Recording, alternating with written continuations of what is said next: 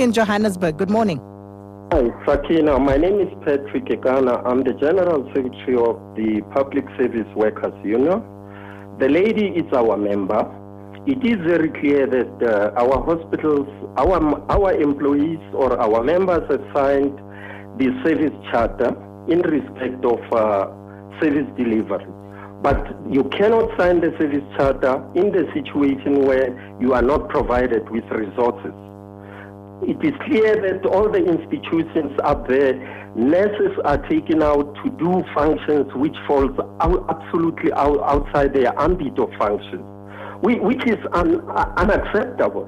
We have been uh, filing and requesting meetings with the Department of Health to no avail. We have tried the nursing councils. After this show, I will be sending you a number of letters which we wanted to take the issues directly with uh, the nursing council in Pretoria.